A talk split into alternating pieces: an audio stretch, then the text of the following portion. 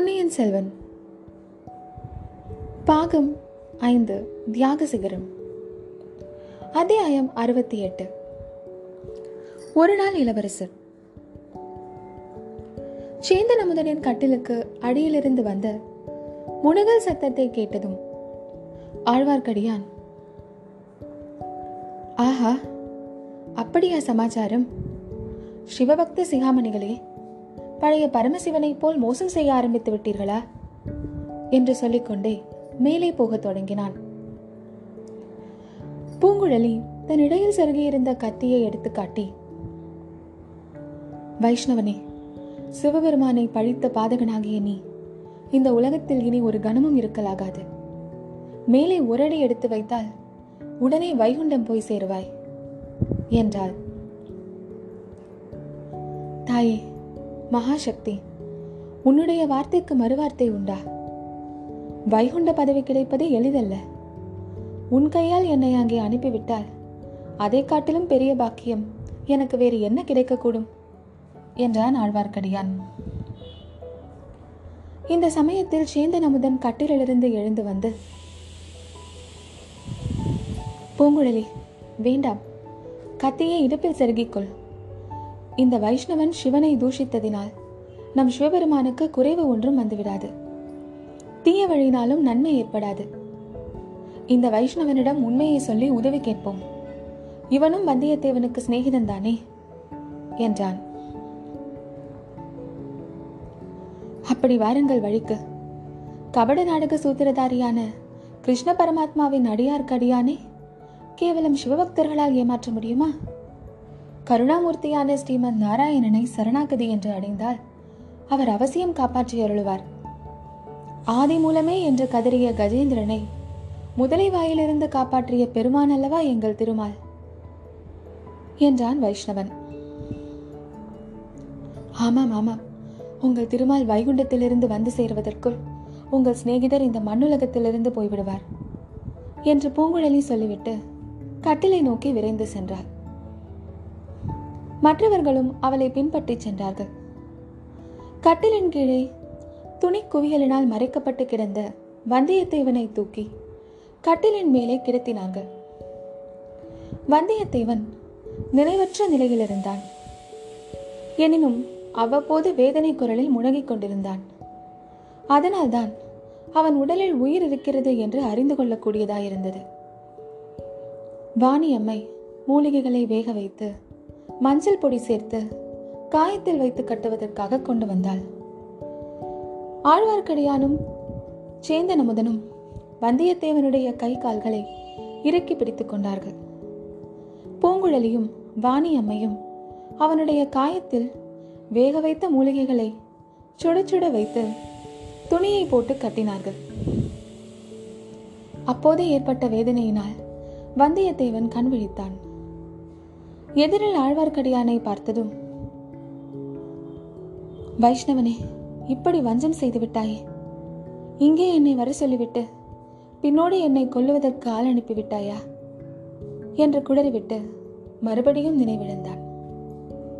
ஆழ்வார்க்கடியானின் முகத்தில் மன சங்கடத்தின் அறிகுறி தென்பட்டது.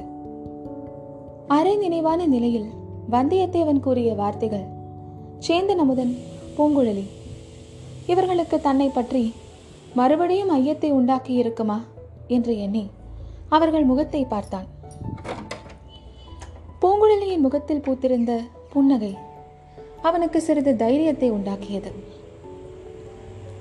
வைஷ்ணவரே வந்தியத்தேவரை நீர்தான் இங்கே அனுப்பி வைத்தீரா? என்று கேட்டாள். ஆம் தாயே நான் தான் அனுப்பி வைத்தேன். ஆனால் இவனை கொல்லுவதற்கு நான் யாரையும் அனுப்பி வைக்கவில்லை. என்றான் ஆழ்வார்க்கடியான். அதிருக்கட்டும் இங்கு எதற்காக இவரை அனுப்பினீர்? என்று கேட்டாள் பூங்குழலி. தப்பி ஓடி செல்வதற்காக அனுப்பினேன். இந்த நந்தவனத்துக்கு பக்கத்தில் அவனுக்காகவும் அவன் நண்பனுக்காகவும் இரண்டு குதிரைகள் கூட தயாராக வைத்திருந்தேன் என்றான் ஆழ்வார்க்கடியான். பின்னே அவர் தப்பி ஓடவில்லை என்று எப்படி தெரிந்தது? இக்குடிசையில் இருப்பதை எப்படி அறிந்தீர்? என்று கேட்டாள் பூங்குழலி. அவனுக்காக நான் விட்டிருந்த குதிரையில் வேறொருவர் ஏறிக்கொண்டு போவதை பார்த்தேன். அதனாலே தான் சந்தேகம் உண்டாயிற்று என்றான் திருமலை.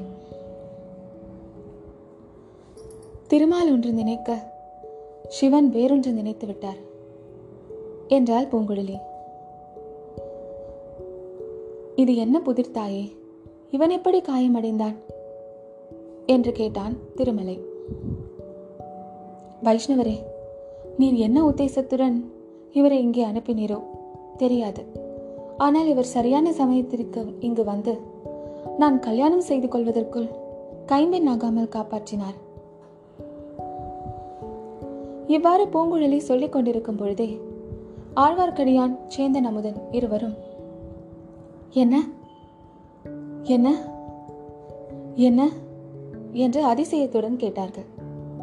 பூங்குழலி அமுதனின் பக்கம் திரும்பி ஆமாம் உங்களிடம் கூட நான் சொல்லவில்லை. வெளியே ஒருவன் நின்று ஈட்டியால் தங்களை குத்துவதற்குத்தான் குறிப்பார்த்தான் அப்போது இவர் வந்து குறுக்கிட்டு ஈட்டியை தான் ஏற்றுக்கொண்டு தங்களை காப்பாற்றினார் என்றாள். சேந்தன் அமுதனின் கண்களில் நீர் ததும்பியது.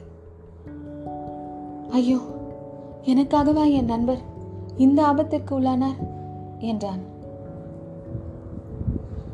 அதனால் என்ன? தாங்களும் இவரை தப்புவிப்பதற்காக எவ்வளவோ ஆபத்திற்கு உள்ளாகித்தான் இருக்கிறீர்கள் என்றாள் பூங்குழலி. அம்மணி இந்த உலகத்தில் ஒருவர் செய்த உதவிக்கு உடனே பதிலுதவி செய்வது என்பது மிக அபூர்வமானது. நல்லது செய்தவர்களுக்கு கெடுதல் செய்யாமல் இருந்தாலே பெரிய காரியம்.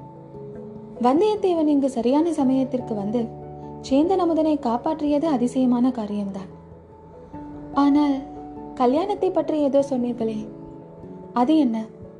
கைம்பெண் ஆகாமல் காப்பாற்றியதாகவும் சொன்னீர்கள் என்று கேட்டான் திருமலை. ஆம் வைஷ்ணவரே சிறிது நேரத்திற்கு முன்னால் தான் நானும் இவரும் மணந்து கொள்வது என்று முடிவு செய்தோம். செம்பியன் மாதேவியின் ஆசையையும் பெற்றோம். பெரிய பிராட்டி திரும்பிச் சென்ற கால் நாழிகைக்குள் இவர் மேலே ஈட்டி பாய்வதற்கு இருந்தது. என்னால் கூட அதை தடுத்திருக்க முடியாது. ஆனால் இவர் உயிருக்கு ஆபத்து வந்திருந்தால் என்கது என்ன? என்று புலம்பினாள் பூங்குழலி.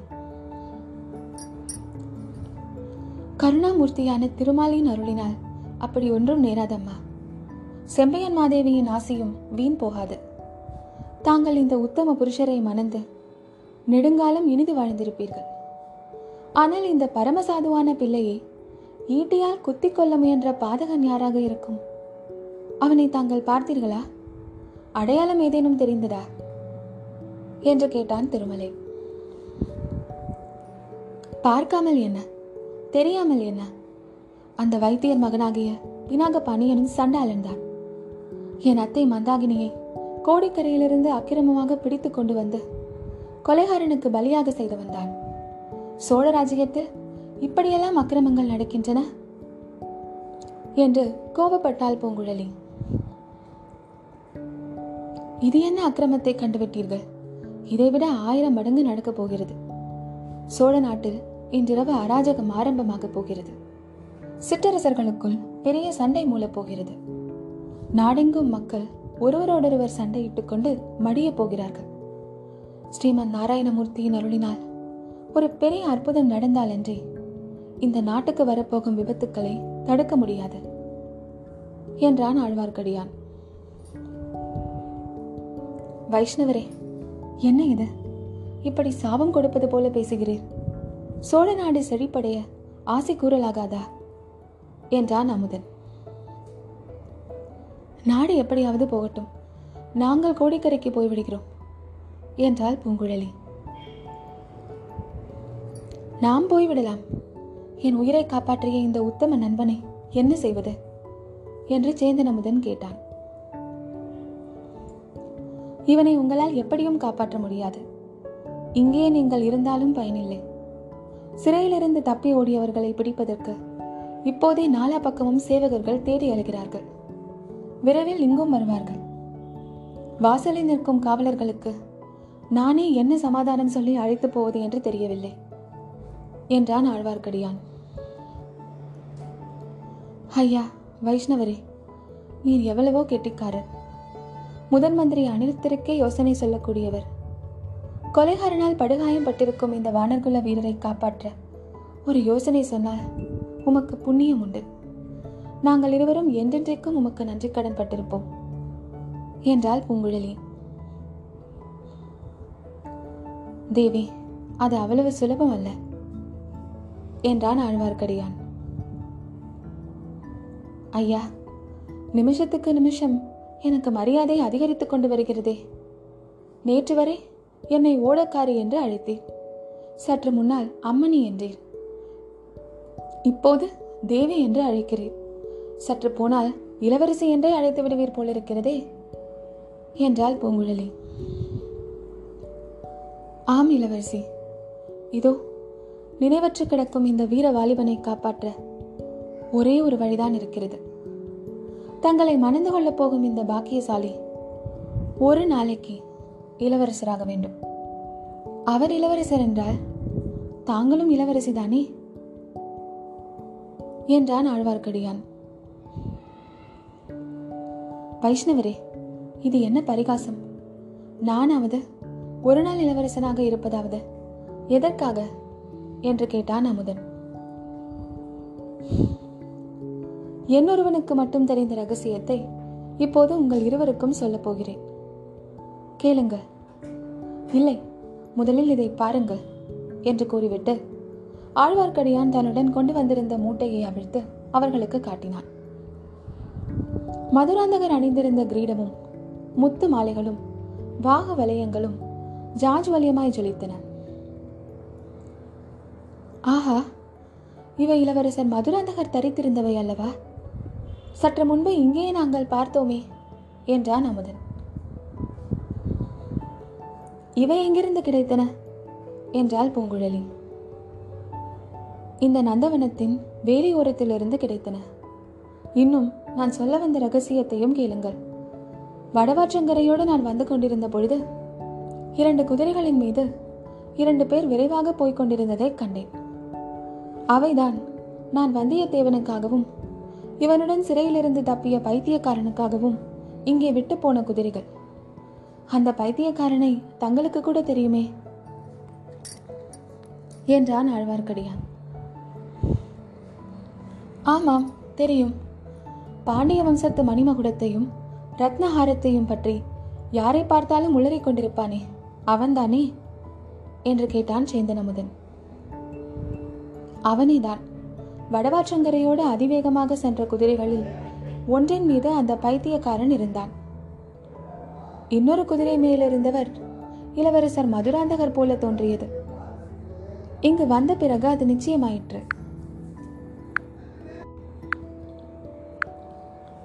இது என்ன விந்தை? மதுராந்தகர் எதற்காக தமது ஆபரணங்களை கழட்டி எறிந்துவிட்டு ஓட வேண்டும்? என்று கேட்டாள் பூங்குழலி. அதுதான் எனக்கும் தெரியவில்லை. முதன் மந்திரியிடம் சொல்லி ஓடியவர்களை தொடர்வதற்கு ஆட்கள் அனுப்பப் போகிறேன். ஆனால் அதற்குள்ளே இங்கு பெரிய விபரீதங்கள் நடந்துவிடும் என்று அஞ்சுகிறேன் என்றான் ஆழ்வார்க்கடியான். என்ன விபரீதம் நடந்துவிடும்? என்று கேட்டாள் பூங்குழலி. பழுவேட்டரையர்களும் அவர்களுடைய கட்சியை சேர்ந்த சிற்றரசர்களும் இதோ தஞ்சை கோட்டை வாசலை அணுகிக் கொண்டிருக்கிறார்கள். கொடும்பாளூர் வேளாரும் முதன் மந்திரியும் மலையமானும் அவர்களை வரவேற்க கோட்டை வாசலில் காத்து கொண்டிருக்கிறார்கள். ராஜ்ய உரிமை பற்றி சமாதானமாக பேசி முடிவு செய்ய வேண்டும். இதுதான் சக்கரவர்த்தியின் விருப்பம் கட்டளை. ஆனால் பழுவேட்டரையர்கள் சமாதான பேச்சு தொடங்குவதற்கு முன்பு மதுராந்தகர் எங்கே என்று கேட்பார்கள். அவரை காணோம் என்றால் கொடும்பாளூர் வேளார் மீது பாய்வார்கள். சேனாதிபதி தான் பொன்னியின் செல்வருக்கு பட்டத்தை நிச்சயம் செய்து கொள்வதற்காக மதுராந்தகரை கொன்றுவிட்டார் என்பார்கள். பெரிய வேளார் அதற்கு மறுப்பு சொன்னாலும் அவரால் நிரூபிக்க முடியாது. உடனே பயங்கரமான உள்நாட்டு யுத்தம் ஏற்படும். சோழ நாடு விரைவில் சீர்குலையும். என்றான் ஆழ்வார்க்கடியான். அதற்குள் நாம் இங்கிருந்து புறப்பட்டு போய்விடலாம். என்றாள் பூங்குழலி. தேவி அது முடியாத காரியம் என்றான் ஆழ்வார்க்கடியான். வேறு என்ன சொல்கிறீர்கள்? என்று கேட்டாள் பூங்குழலி. இந்த கிரீடத்தையும் ஆபரணங்களையும் சற்று நேரம் சேந்தன் அமுதன் அணிந்து கொள்ளட்டும். பொன்னியின் செல்வரை ஏற்றிக்கொண்டு வந்த யானையை நான் அழைத்துக் கொண்டு வருகிறேன். அதில் இவர் ஏறிக்கொள்ளட்டும் என்னுடைய ஆட்களை மதுராந்தகர் வாழ்க என்று கோஷித்துக் கொண்டு யானைக்கு முன்னும் பின்னும் போகச் சொல்கிறேன். மதுராந்தகர் ஏறி வந்த பல்லக்கும் அருகில்தான் இருக்கிறது. அதில் வந்தியத்தேவனை போட்டு திரையை விட்டு விடுவோம். தேவி தாங்கள் பல்லக்கின் பக்கமாக நடந்து வாருங்கள். மற்றதையெல்லாம் என்னிடம் விட்டு விடுங்கள் என்றான் ஆழ்வார்க்கடியான். இது என்ன பைத்தியக்கார யோசனை என்றான் சேந்தன் அமுதன்.